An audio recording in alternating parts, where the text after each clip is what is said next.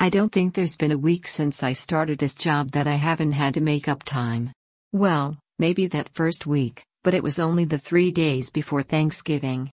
Usually it's doctor appointments for Lion. Yesterday, it was for a new car. Lion wanted to update our hybrid RAV4 to a plug-in hybrid RAV4. The car was out of warranty and he worried about it needing repairs. Unfortunately, there is a year and a half wait for plug-in RAV4s. What to do? He lives and dies by consumer reports. He jumped back on there and, I think, a few other sites. He came up with Hyundai Tucson. When it first came out, I wanted a Santa Fe. I liked the style. I liked the bit of height that an SUV gives you. We didn't have much money when I was desperate for a car, so we got a Hyundai Elantra. It wasn't a bad car as far as sedans go. It got good gas mileage. It got me to work and back and everywhere else I needed to go. The only problem was that it was an accident magnet. It was only six months old when I was creamed in a roundabout slash traffic circle. The insurance company considered totaling it, but Lion talked them out of it. A year or two later, I was hit by someone who didn't know what lane she wanted to be in. I told Lion if it was in another accident, I was just walking away from it. We traded it and not long after. Yesterday, he called a dealership that had a plug in Tucson hybrid and off we went.